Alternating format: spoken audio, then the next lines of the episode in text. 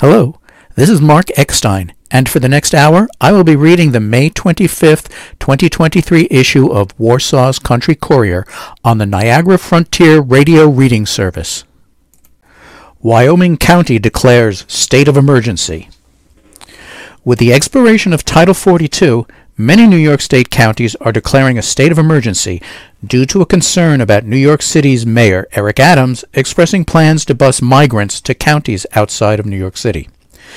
Title 42 was enacted during former President Donald Trump's term and began back in March 2020. Title 42 allowed U.S. officials to turn away migrants who came to the U.S. Mexico border on the grounds of preventing the spread of COVID 19, the Associated Press reported. Following Trump's term, President Joe Biden took office and kept Title 42, but in January 2023, his office announced that the U.S. was ending national COVID 19 emergencies, thus resulting in Title 42 expiring. On May 11, 2023, Title 42 restrictions were lifted. While the restrictions have been lifted, new restrictions locally have been placed.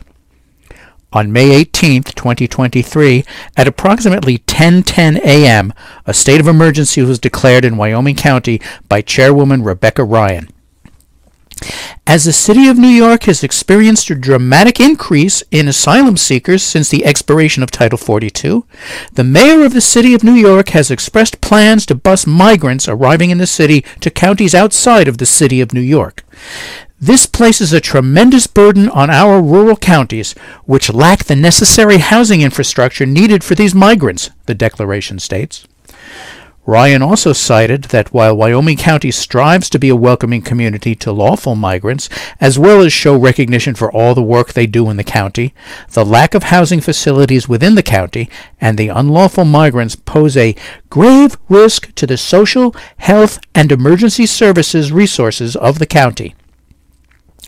In an attempt to prevent potentially harmful impacts that the county has seen in other counties downstate, the county has placed local emergency orders to restrict entities who may make contracts with persons, business, or entities doing business within the county to transport migrants or asylum seekers to locations in the county or to house persons at locations in the county for any length of time without the express written permission of the chairwoman of the Wyoming County Board of Supervisors, the declaration reads. Ryan explained that written consent allows the county to evaluate the number, needs, and impact on an individual basis. Wyoming County has a shortage of housing and capabilities to provide to those currently in need of services within the county. In addition, hotels, motels, or owners of multiple dwellings in Wyoming County are permitted to contract in business with any other municipality other than Wyoming County for the purpose of providing housing for migrants or asylum seekers. Should a municipality, hotel, motel, or owner of a multiple dwelling violate the emergency order, the Wyoming County Sheriff's Office will have the authorization to issue them appearance tickets, which will be a Class B misdemeanor. In addition, civil penalties may be given. The penalty will be no more than $2,000 per migrant or asylum seeker for each day or part thereof during which such violation continues. Ryan explained that the county's only hotel is currently being used by traveling nurses and doctors who are needed on a regular basis to supplement the healthcare employees at Wyoming County Community Hospital. The influx of traveling health workers to the hospital is due to the need to meet the state mandated standards for hospital operations. Wyoming County is one of many counties that has declared a state of emergency. Often, the oops, of the four counties in the Glow region, Genesee, Livingston, Orleans, and Wyoming, three have declared a state of emergency so far. Both Genesee and Orleans counties declared their state of emergency just one day before Wyoming County. As of reporting, Livingston County has not declared a state of emergency. Taking a look at counties in the western New York region, both Cattaraugus and Allegany counties have declared emergencies. However, Erie County still has not. Reaching out to Erie County, Deputy Press Secretary Daniel Meyer, stated that currently these executive orders that have been issued are the subject of ongoing litigation and are being monitored by the county's attorney's office. Once an appellate division or a higher court renders an opinion on them, we will have a clearer path forward on how to proceed, he explained. Myers continued, stating that while they have not declared an emergency, the county is aware that their emergency housing and homeless shelters are, are already at or above capacity. Erie County has no ability to shelter large numbers of homeless immigrants, Myers said. Myers also noted that the county is currently unaware of even a single asylum seeker arriving in Erie County from New York City, and therefore there is no emergency to respond to. Chairwoman Ryan had also reported as of Tuesday, May 23rd, that the county has not been notified of any arrival of migrant asylum seekers. Wyoming County's declaration states that it will remain in effect for 30 days or until rescinded, and the local emergency order will remain in effect for five days. Wyoming County is a very rural county with extremely limited resources, infrastructure, and housing facilities, Ryan said. The state of emergency and local emergency orders have been done in an effort to alleviate potential impacts that would be detrimental to migrant asylum seekers as well as Wyoming County residents. Liberty Way Flag Exchange honors veterans. Warsaw, New York. Although a little rainy, Nothing could stop members of the community from coming out, donning their umbrellas and raincoats to watch the biannual military flag exchange at Liberty Way on Saturday, May 20th, 23, which is Armed Forces Day. This was the 25th flag changing ceremony, veteran John Ryan said. He continued that the idea to have military service flags flown at Liberty Way started back in 2010 and was presented to the Warsaw Chamber of Commerce by veterans.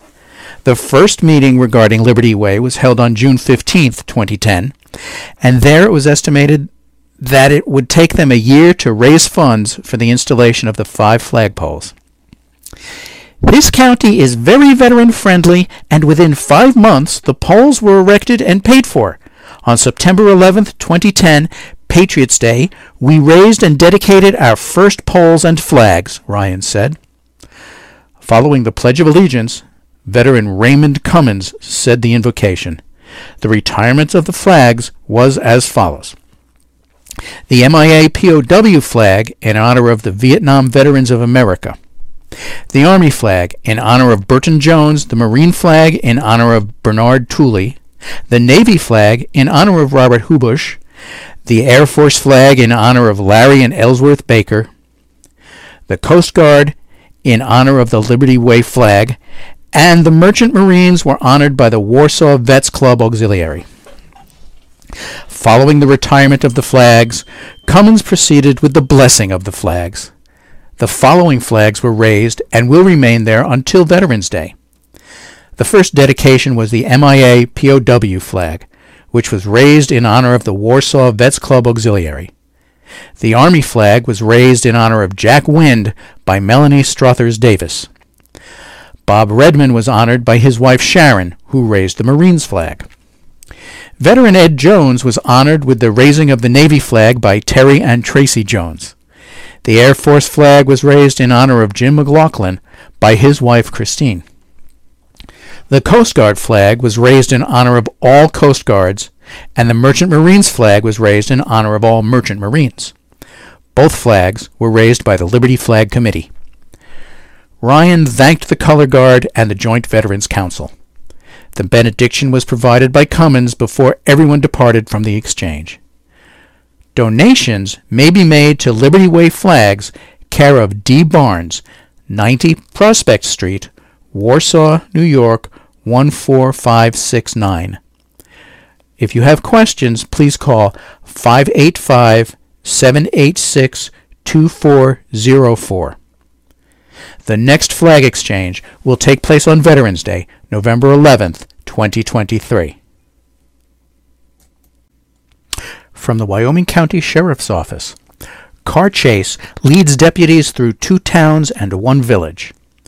At approximately 1:46 a.m. on Saturday, May 20th, 2023, police observed a vehicle traveling westbound on State Route 20A in the town of Perry at a high rate of speed.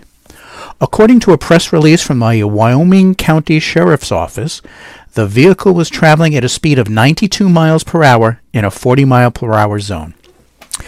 Police attempted to conduct a traffic stop for a speeding violation, but the vehicle failed to comply with the emergency lights and sirens and continued to travel at speeds estimated to be over 100 miles per hour. Deputies disengaged in pursuing the vehicle and followed at a safe distance where it continued towards the village of Warsaw.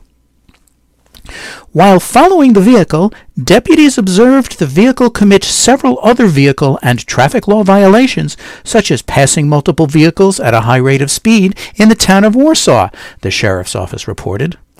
The vehicle was eventually stopped by the Village of Warsaw Police Department. The operator of the vehicle was identified as Kendry A. Molina, 19, from New York City.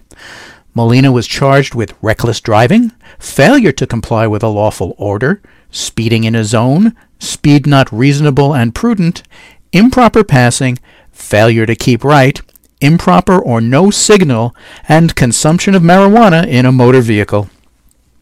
Moline was given appearance tickets for all his charges and is due back in the town of Warsaw Court on June 5th. Molina was also cited for numerous other charges by the village of Warsaw, as well as other tickets from the town of Perry. Three teens ejected from a utility vehicle, one sustains serious injury. On May 13, 2023, at approximately 8:16 p.m., Wyoming County Sheriff's Office 911 Center received a call for a motor vehicle accident on Glore Road in Attica involving a utility vehicle. Upon arrival, police located three patients who had been ejected from the vehicle. It was discovered that the utility vehicle was traveling eastbound on Glore Road and left the north shoulder of the roadway. The UTV had then crashed into a ditch and overturned, ejecting the occupants, a press release reads.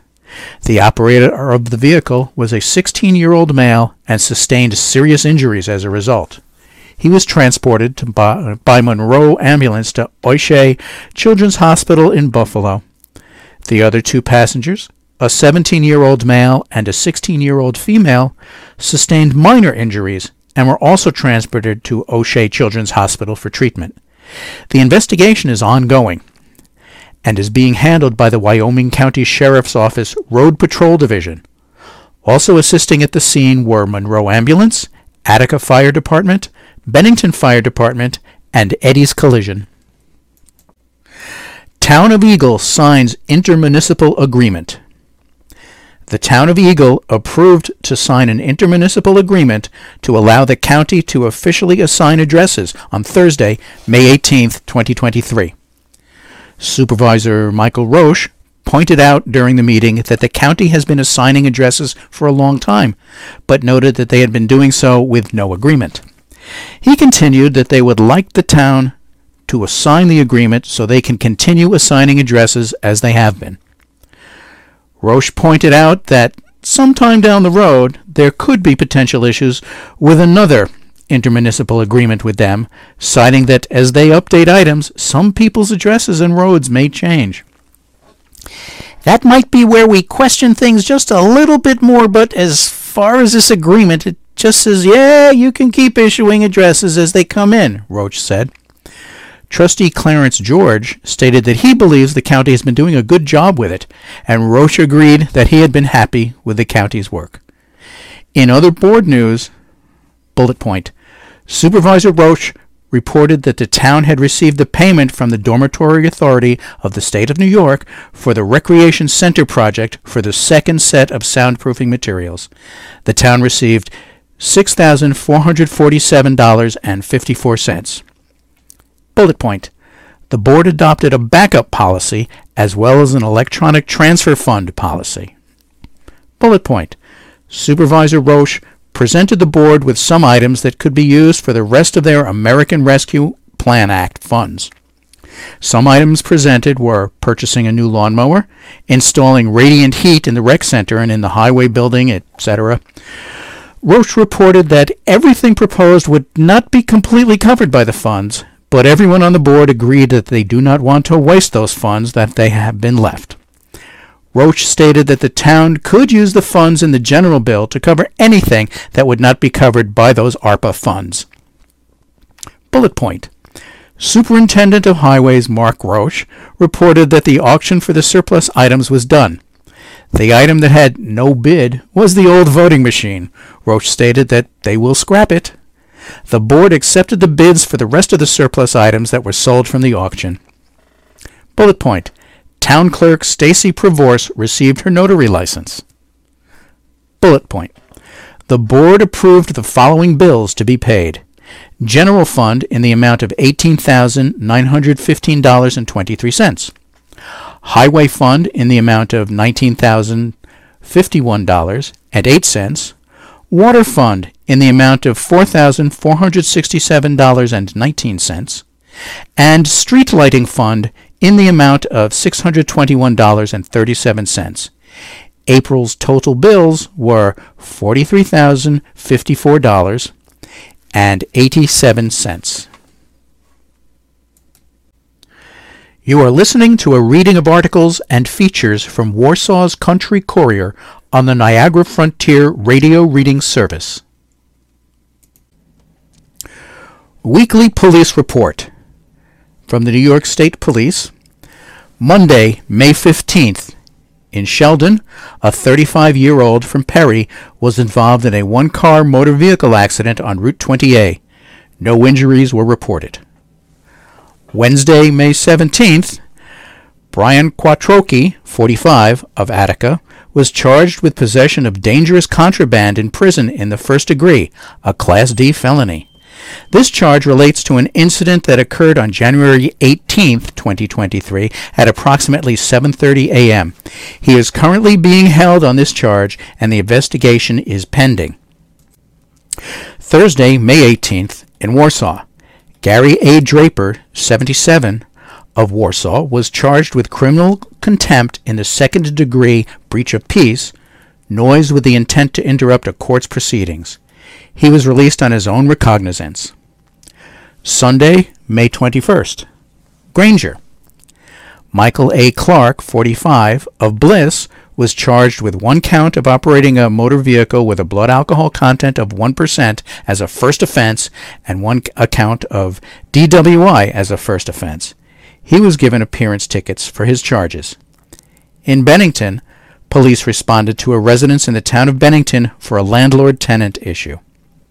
In Orangeville, Jose L. Hernandez Martinez, 27, of Portageville, was charged on one count of criminal possession of a controlled substance in the seventh degree, one count of DWI as a first offense, and one count of aggravated DWI with a blood alcohol content of at least 0.08% with no prior.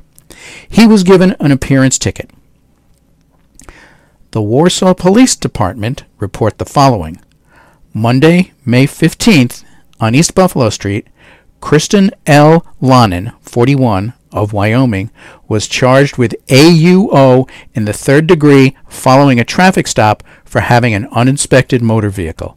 She was processed roadside and issued an appearance ticket.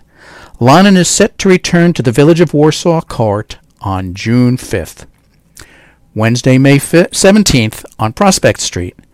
Following an investigation into a shoplifting incident at the Dollar General, Erin E. Schaefer, 44, of Newfane, was charged with petty larceny. She was processed and issued an appearance ticket. Schaefer is due to appear in court on June 5th. On Reed Avenue, police responded to a residence after receiving multiple loud music complaints. Jamie D. Murphy, 45, of Warsaw, was subsequently charged with violating the village noise ordinance, disorderly conduct, and resisting arrest. She is due back to the Village of Warsaw Court on June 5th. The Wyoming County Sheriff's Office reports the following. On Thursday, May 4th, John Wilbur, 43, of Eagle, allegedly touched the intimate parts of another person for his own gratification, as well as acted in a manner that would have likely caused injuries to the physical, mental, or moral welfare of a child less than 17 years old. According to police, he has been charged with four counts of forcible touching and four counts of endangering the welfare of a child. He is due in the town of Eagle Court on June 23rd. On Monday, May 8th in Warsaw, Wyoming County Sheriff deputies conducted a traffic stop along State Route 20A after observing a vehicle being driven by Carrie Cartwright, 44, of Perry. Police reported that Cartwright is known to have a suspended New York driver's license and was ultimately charged with aggravated unlicensed operation in the third degree. Cartwright was issued an appearance ticket and is set to appear in the town of Warsaw court at a later date. On Tuesday, May 9th, in Middlebury, police responded to a domestic incident on Gay Road in the town of Middlebury. Authorities reported Jared H. Gay, 55, of Middlebury, had shot a pistol from his residence toward the roadway during an altercation where the other individuals dr- were driving up the roadway. Following the shot, a physical fight between multiple people occurred and resulted in a victim sustaining serious injuries. Police stated that Gay has been charged with assault in the second degree, reckless endangerment in the first degree, criminal possession of a weapon in the second degree, and menacing in the second degree. He was arraigned in the town of Warsaw court, and due to the three charges, he was remanded to Wyoming County Jail on $20,000 bail. An order of protection was issued for the three separate victims. Gay is to return to the town of Middlebury court at a later date to answer the charges. Assisting the scene were the New York State Troopers and the Wyoming County Sheriff's Office Criminal Investigation Division. On Friday, May 12th in Sheldon, police conducted a traffic stop on Route 20A. The operator of the vehicle, Noah P. Zakowitz, 21, 21 of West Seneca, was reported to have been showing general indicators of impairment during a roadside investigation. Zakowitz submitted to standard field sobriety tests and performed poorly. He was taken to the Wyoming County Sheriff's Office, where he submitted a drug recognition evaluation conducted by a certified drug recognition expert. It was determined that he was under the influence of a central nervous system stimulant and cannabis and was unable to operate the vehicle in a safe manner. Zakowitz was charged with DWI drugs, DWI drugs combination special, and following too closely. He was processed and given an appearance ticket for all his charges. He is due in the town of Sheldon Court on June 22nd. Saturday, May 13th, in Perry, following a traffic stop for a window tint violation on Route 20A, deputies reportedly found the driver of the vehicle Daniel D. Davis, 45, of Buffalo, to be operating the motor vehicle with two active revocations on his license from 2014 and 2016. He was charged with aggravated unlicensed operation in the second degree and released with an appearance ticket. A passenger was also present at the time and was determined to be able to operate the vehicle from the scene. Davis is to return to the town of Perry Court at a later date. On Thursday, May 18th, in Gainesville, a vehicle, vehicle was observed traveling southbound with a front headlight out on State Route 19. Following a traffic stop near Dutton Road, police identified the driver as Gerald E. Murray, 41, of Scio. Murray was reportedly discovered to have a revoked non-driver ID only in New York, as well as an interlock restriction, which had not been installed in the vehicle he was driving. Just seven minutes later, at 11:28 p.m., Murray was charged with aggravated unlicensed operation in the second degree, use of a rented, leased, or loaned vehicle without an interlock, unlicensed operator, and no or inadequate headlights. He was processed roadside and released on an appearance ticket. Murray is scheduled to appear in the town of Gainesville court at a later date. On Saturday, May 20th, in Warsaw, deputies were patrolling West Buffalo Street in the village of Warsaw when they observed a gray Nissan cross over a double solid yellow line. The vehicle was stopped for failure to keep right, and following a DMV check, it was reportedly found that the driver, Josiah Martinez, 23, of Palm Bay, Florida, had his driving privileges in New York State suspended. Martinez had a total of four active suspensions on three separate dates. He was ultimately charged with aggravated unlicensed operation in the second degree and failure to keep right. He was released on appearance tickets and is due to appear in the Village of Warsaw court on June 5th. Memorial Day weekend checkpoints. As Memorial Day weekend approaches and the unofficial start to summer begins, more motorists are taking to their roadways. The sheriff's offices in the Tri County area are reminding community members of the Click It or Ticket campaign, which encourages everyone to buckle up. This encourages proper child safety seat usage as well. The campaign runs from May 22nd to June 4th. Targeted enforcement will be between 6 a.m. and 8 p.m. and will consist of roving patrols along with possible checkpoints. The Wyoming County Sheriff's Office may participate in checkpoints alongside the New York State Police and other local law enforcement agencies within Wyoming County. The National Highway Traffic Safety Administration states that in 2021, 66% of the 26,325 passenger vehicle occupants killed in crashes nationwide were men. Men also wear their seat belts at a lower rate than women do. 54% of men killed in crashes were unrestrained, compared to 42% of women killed in crashes. Under New York state law, as of November 1st, 2020, New York State now requires all passengers to buckle up regardless of where they sit in the vehicle, including driver and all passengers. All children under the age of two must ride in a rear-facing child safety seat. All children under the age of four ride in child safety seats. All children ride in child restraint systems until their eighth birthday. A vehicle's safety belt is not a child restraint system. Children riding in booster seats must be secured with a combination lap shoulder belt. Never secure a child in a booster seat with only a lap belt.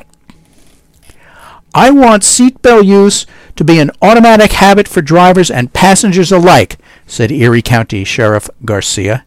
It's not just a safe thing to do, it's the law.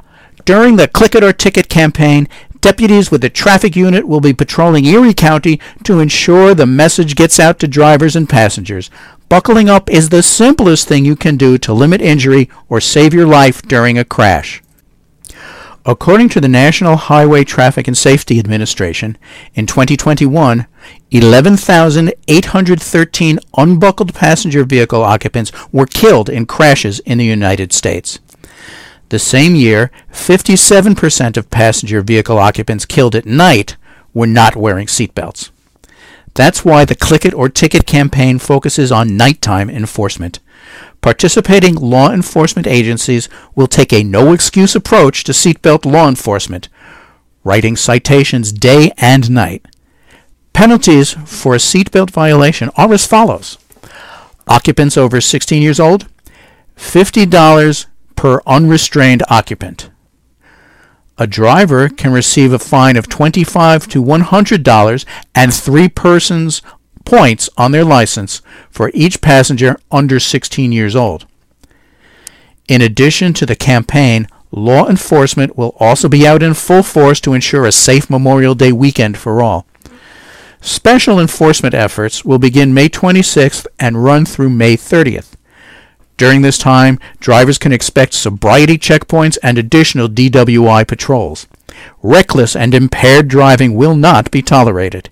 If you see an impaired driver on the road, call local law enforcement. You could save a life. You are listening to a reading of articles and features from Warsaw's Country Courier on the Niagara Frontier Radio Reading Service. Castile Village historian gives officials recent updates. The following information comes from the Village of Castile's May drafted meeting minutes. The Village of Castile's Board of Trustees heard from village historian Kay Swires on a multitude of topics during their May 2, 2023 board meeting. The first discussion was on the Village of Castile's historian job description. The description was presented by Mayor Keith Washburn, who described the job as the historian is an official of our local government appointed by our village board members. The duties of the historian consist of collecting, preserving, and making available materials related to the history of our community. The historian also is responsible for preserving current records for the future. The historian preserves artifacts and significant documents in our historical museum while studying the history of our community, culture, and economics. The board moved to approve the historian's job description. Following that, Swires gave her monthly report to the board. According to the minutes, Swires reported that three high school students had worked with her on some community service over Easter vacation. In addition, the historian's office has been working on their fair box, which also will be a presentation of quilts. On Saturdays, the office will hold different programs throughout the summer, including activities such as English paper piecing, butter making, and learning the history and use of cameras. Swires also reported that Nate Ryan, a student from SUNY Geneseo, started interning in May. The historian's office is also working on celebrating the 250 year anniversary of the signing of the Declaration of Independence. Swires had also asked the board if they could reorganize another Mary Jemison pageant play. The board tabled the discussion until she had received more information about grants. In other news, Bullet.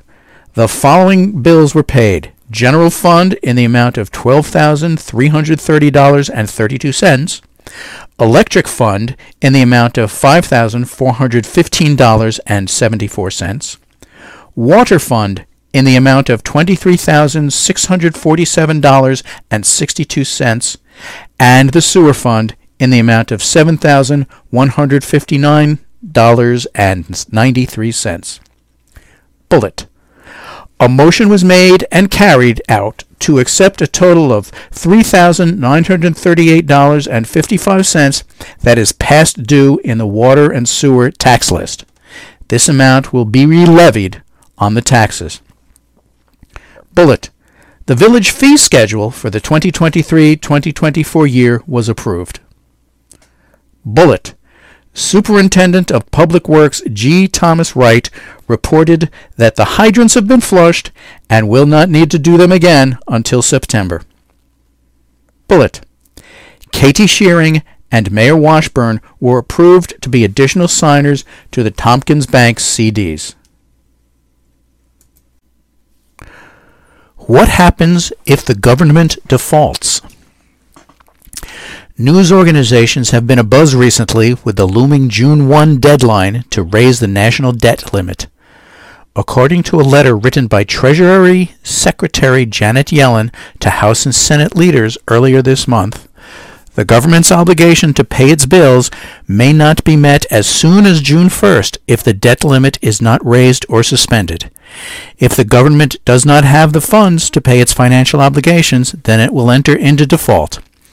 In fact, Congress has raised the debt ceiling 78 times since 1960 to avoid defaulting.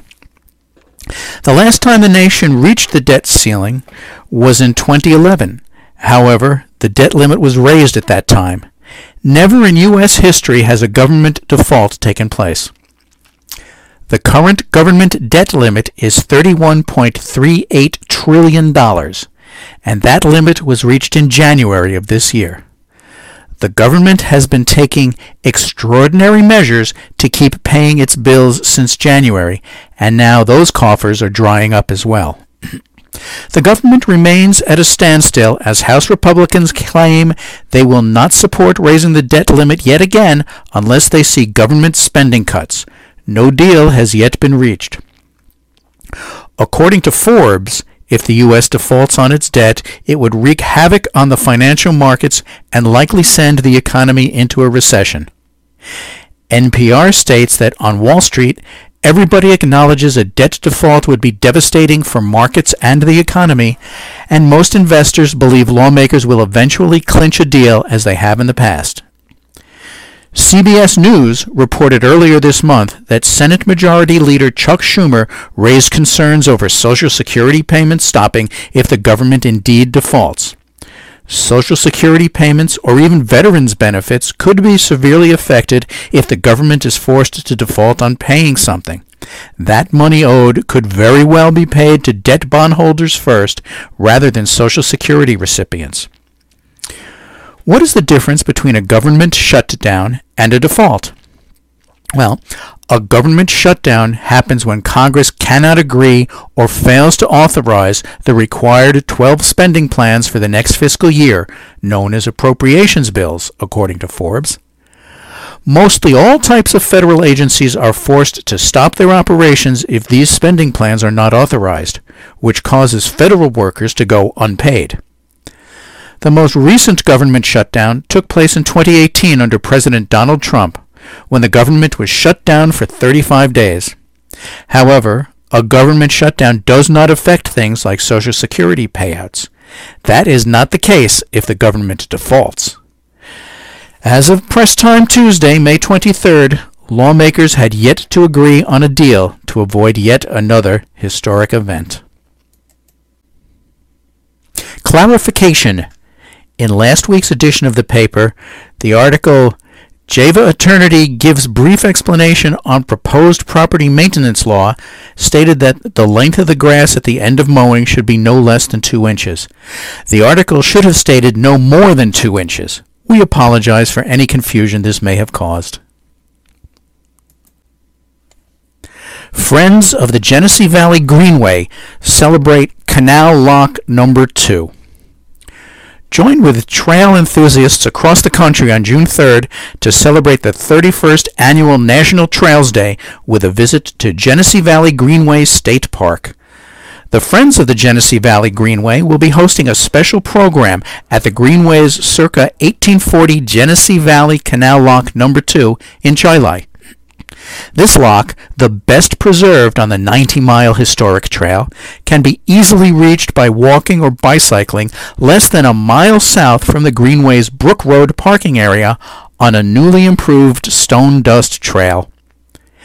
At 11 a.m., Christopher Romanchuk, Alfred University adjunct professor and public historian, will present some of his recent research on the building and operation of the Genesee Valley Canal.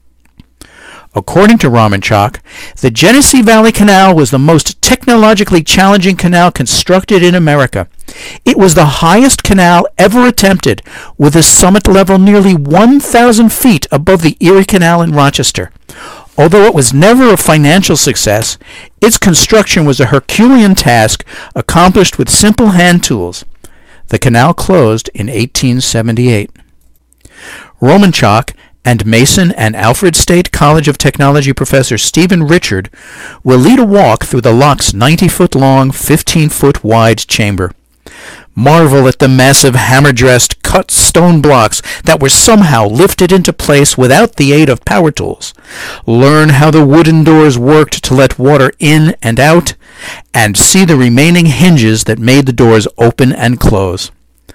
All the Genesee Valley Canal's locks were planned to be built like lock number 2, but only 28 dressed stone locks were in place before a financial crisis in the 1840s forced canal builders to construct the rest of the canal's 106 locks of rough-cut stone lined with wooden planks or entirely of wood.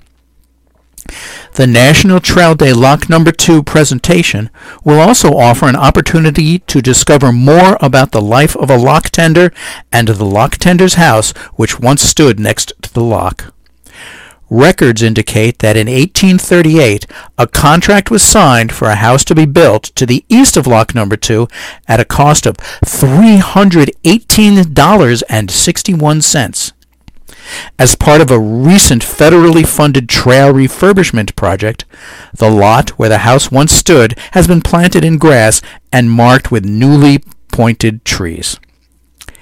Genesee Valley Greenway State Park offers something for everyone and a unique trail experience. enjoyable walking and bicycling in beautiful natural surroundings, as well as an opportunity to experience and discover more about the transportation history of our region, said Friends of the Genesee Valley Greenway President Joan Schumacher. The Friends of the Genesee Valley Greenway was founded in 1992 to assist New York State parks in the development, protection, promotion, and maintenance of Genesee Valley Greenway Park. The Friends have since participated in National Trails Day activities each year since the American Hiking Society first organized the event in 1992 to celebrate and advocate for trails across the nation. Strom Scholarship winner is headed to Canisius College. Dequarius D.Q. Johnson Myers has a message. Never give up hope. It's that positive attitude and perseverance that earned him the 2023 Strom Family Foundation Scholarship, which was announced this spring. You can be put through obstacles, but it won't define you as a person if you move on from it, he said. The annual Strom Scholarship, which was generously started by Mark Strom, a 1974 WCS graduate, is open to seniors planning to attend a four-year college. The Strom Scholarship Committee, including Christine Adinolf, school counselor, Principal Richard Ellis, Superintendent Matthew Wilkins, John Gillen, Scott Gardner, and Tom D'Angelo put applicants through an extensive application process that includes a meet and greet, an official interview, and a presentation. For his presentation, DQ used childhood challenges as inspiration. DQ was confident his presentation was successful, but waiting for the official announcement was the most difficult aspect of the entire process. But then, on April 27th, and in front of his peers and parents, DQ's name was announced as the winner. Fellow seniors Madeline Berger, Peyton Cartwright, Jacob DeBatz, Patrick Grover, Madeline Heim, Michaela Higgins, and Paige Troutline were also scholarship finalists. It was a blur. I was very proud of myself and nervous, he said about the mm-hmm. announcement. It hasn't sunk in. But when we start dealing with the specifics of the scholarship, then it will be awesome. In the fall, DQ will attend Canisius College in Buffalo to study graphic design. The campus felt like Warsaw. It felt like home, he said about the college. As a junior, DQ helped edit the school podcast Tiger Nation News, and it sparked an interest in him. He wanted to graduate college and eventually start his own media company and build a successful business. I like creating and getting the reaction of other people, whether it's either their criticism or their enjoyment. After coming to Warsaw Central School as a new student in eighth grade, DQ found that athletics helped him form bonds with his classmates. He's gone on to excel in both football and basketball at Warsaw Central Schools. In addition to his parents, Lisa Johnson and Gregory Myers, and loved ones, DQ also credits the help of Travis Fenstermacher, who he calls a coach, mentor, friend, and big brother. I couldn't be here without him. He guided me through my sports career and has always been there, he said of Fenstermacher.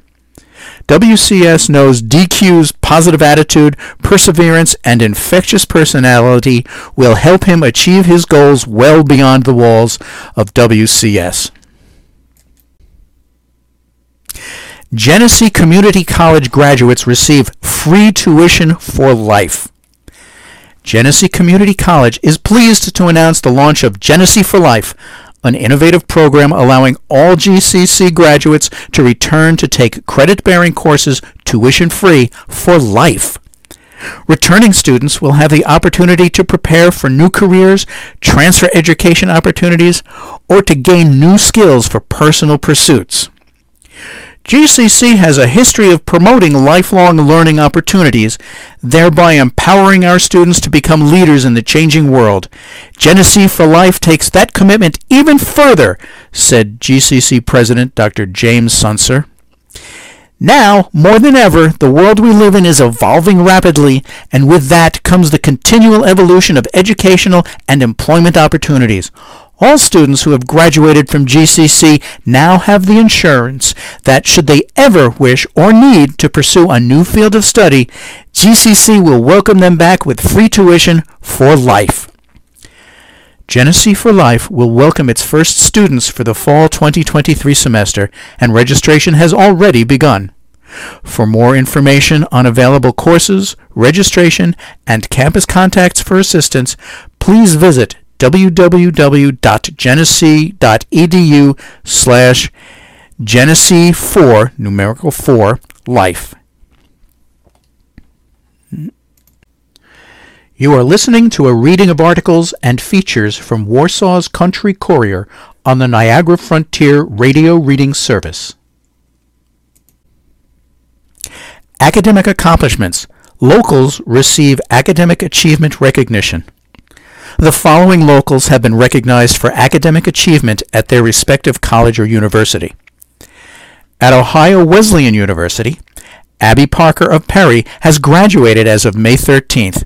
Parker earned a Bachelor of Arts degree and majored in zoology, pre-professional, and minored in academic music and chemistry. At Cedarville University, Noah Harvey of Perry, majoring in nursing, was named to the Spring 2023 Dean's Honor List. At Southern New Hampshire University, named to winter term's President's List were Brennan Bizon of Warsaw, Jennifer Flady of Warsaw, and Natalie Pfeiffer of Attica. New Dairy Ambassador crowned in Wyoming County. The Wyoming County Dairy Promotion Program crowned their new ambassador and associate ambassador this past Sunday, May 21st, 2023. Michelle Youngers received a crown to become the 2023-2024 ambassador, while Letchworth Central School's junior, Emily Pearl, became her associate. The former dairy ambassador, Megan Youngers, was able to pass her crown to her cousin and stated, I wanted to give back to the industry that has given me so much by sharing my love for the dairy industry. During her reign, she created the Adopt a Calf program from her dairy farm. Through this program, she was able to teach pre-K and kindergarteners about the dairy industry. They will then meet their calf at the annual end-of-school field trip. Other award winners, including during this program include Junior Dairy Ambassador Olivia Borer, who was not able to attend but received the Go Getter Award for her commitment to the program. Louise Herrick received the Public Relations Award because she's always the one to step in to help, stated Joanne Schreiber. The ambassadors were chosen by three judges, Nicole Ayers, Joanne Haskell, and Lisa Metch, who judged the ladies on their presentations, public speaking, and the question that was asked by Scott Gardner, what does the term dairy advocacy mean to you? The Wyoming County Dairy Promotion Program and the new ambassadors look forward to seeing the community at upcoming events. Check out their Facebook page continuously for all the ways that you can support the dairy industry. Dream Lake Campground is ready for the summer season. Dream Lake Campground, nestled amidst the picturesque woods in Wyoming County, is all set to kick off the summer season for campers and outdoor enthusiasts. Many new changes and additions to the campground promise to make this season an unforgettable adventure. The Wyoming County Chamber of Commerce and Tourism Office held a ribbon cutting ceremony on Friday, May 12, 2023, to celebrate the work completed at the campground by owners Patty and Keith Jarnot, who purchased Dream Lake Campground in 2014. Patty, a Warsaw graduate, received a bachelor's degree in mathematics from SUNY Fredonia and then certification in athletic training from Brockport.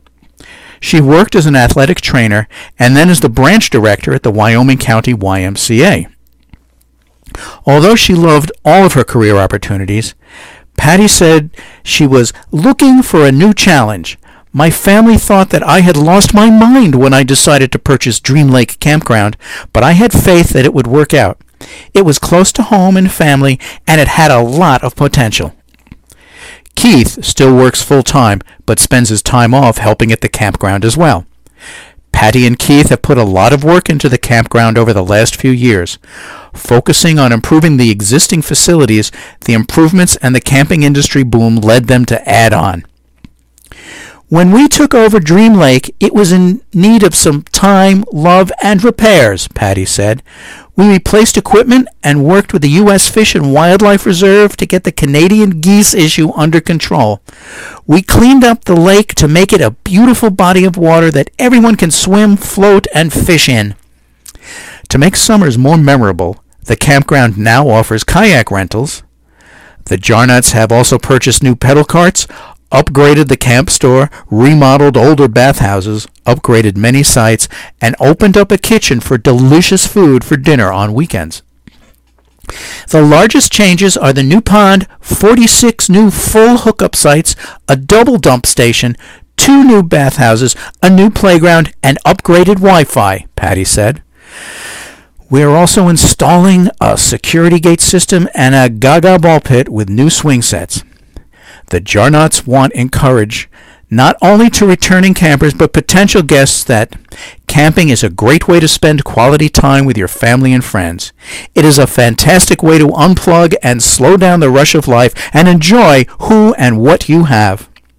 If you are looking to create lifelong memories, contact the Jarnots at 585 786 5172 or check out the Facebook page. Dream Lake is located at 4391 Old Buffalo Road in Warsaw. Letter to the Editor regarding Wyoming County Community Health System's maternity floor. Dear Editor, as I listened to the interview posted on Facebook by Video News Service when the Wyoming County Community Hospital CEO announced the closing of the maternity floor, I couldn't help but think about how obvious it is that business exchanges are more important to the leaders than serving and addressing the community in Wyoming County. The labor and delivery floor at Wyoming County Community Hospital has played an essential role in the community for years. Although the statistics and facts support suspending services on the floor, how it was addressed did not reflect any empathy for the nurses and community affected by this sudden and life-changing decision. The leaders at Wyoming County Community Hospital should provide effective and inspiring leadership by actively participating in all programs. When a leader actively involves themselves in understanding the day-to-day operations of the maternity floor and analyzes the intricacies of the job, it becomes apparent how hard the OB nurses work. Not only do the nurses care for patients, observe and assess, administer medications, track patient progress, and complete important paperwork, but they also stay abreast of new research and technology in the field. During the interview, Mr. Kobus, the CEO, commented that, quote, nurses on our floor who would, would sit for two and three and four days with nothing to do, and it's very hard to maintain competencies, unquote. Whether this comment is research-based or was Mr. Kobus's opinion or observation is unknown. Did leadership notice the OB nurses losing skills over time and not step in to provide professional development and support? If so, it sounds more like a problem with the leadership competencies. There are nurses on the maternity floor at Wyoming County Community Hospital that have served the community for over 30 years and delivered more than hundreds of babies each. They are some of the best nurses. They have spent time away from their families on holidays to care for other families, pledged overtime, saved lives, committed themselves through COVID, and supported each other in doing what is best for patients and the community. They are dedicated and hardworking. In fact, one of the OB nurses was nominated for Nurse of the Year in New York State by the March of Dimes, and two have earned Nurse of Distinction from the hospital. To me, that says a lot about the caliber of nurses and their competencies on the maternity floor. The comments made about the nursing staff on the Wyoming County Community Hospital maternity floor through the interview lacked support, guidance, and empathy. The comments were insulting and did not represent the nurses that serve on the maternity floor in the hospital. Recognizing their dedication to the profession and to the community over the years would have been the reputable thing to do. Although it was mentioned that nurses would not be laid off, this will still affect their schedules, their lives, and disrupt their professional goals and aspirations. This was a business exchange for the leaders at Wyoming County Community Hospital, but not for the nurses. The maternity floor at the hospital may need to suspend its services, but leaders at the hospital should also recognize the nurses by making them feel accomplished, empowered, and valued for their service. They deserve it. Signed, Ashley Beyer, Monroe, North Carolina. Memorial Day 2023 services throughout the Tri-County area. In Arcade on Sunday, May 28th, memorial ceremonies with rifles and taps at St. Mary's Cemetery in East Arcade at 10 a.m. and at Currier's Cemetery at noon. On Monday, May 29th in Arcade, parade lineup at 9 a.m. at the Arcade Fire Hall will travel to the Post Legion home on West Main Street in Arcade. The Pioneer Marching Band will join the parade. The parade will be followed by a ceremony and reading of a Pioneer student at the post with lunch for veterans and their families. A ceremony will be held at the Pines in Machias at 2 p.m. In Attica, on Monday, May 29th, beginning at 9 a.m., the veterans will take part in a parade and ceremony to the memorial next to Five Star Bank on Main Street. In Bennington on Monday, May 29th, a Memorial Day observance will take place at the Colesville Cemetery beginning at 11 a.m. At this time, a roll call of deceased military veterans from the town will be read. Observance includes music from the Attica Marching Band, a brief history of Memorial Day, and the reading of the roll call. Following the ceremony, the band marches to the Town Museum in Clinton Street for a brief performance, and then the Historical Society hosts a hot dog sale. Free meal for veterans. In Castile on Sunday, May 28th, beginning at 9 a.m. on Main Street at the Doughboy Hope and Grace ceremony with firing and taps.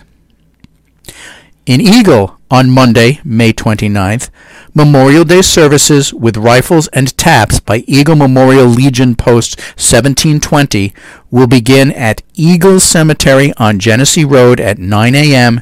and continue at 20-minute intervals at Cadwell, Lyonsburg, Smith's Corners, Bug Road in Hermitage, and Union Park in Wethersfield cemeteries.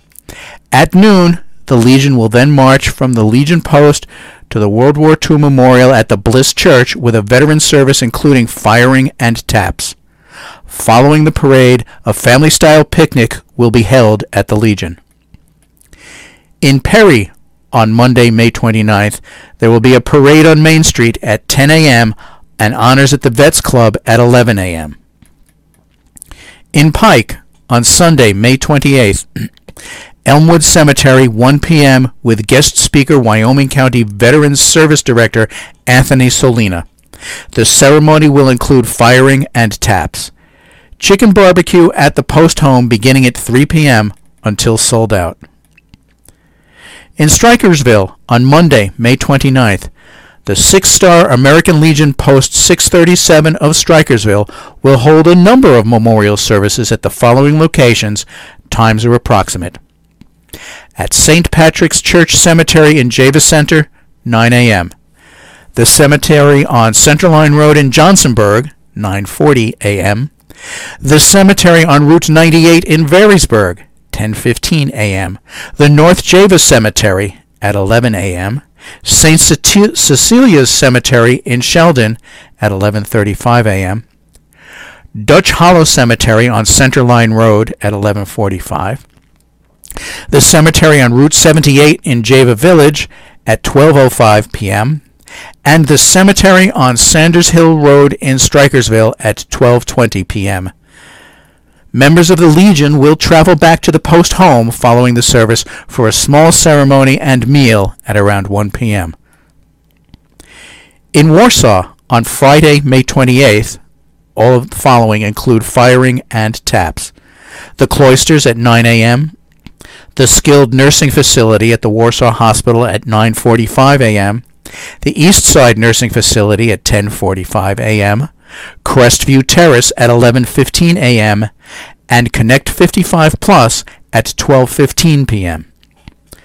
On Saturday, May 27th in Warsaw, for Armed Forces Week, Liberty Way on 20A, changing of the colors with firing and taps.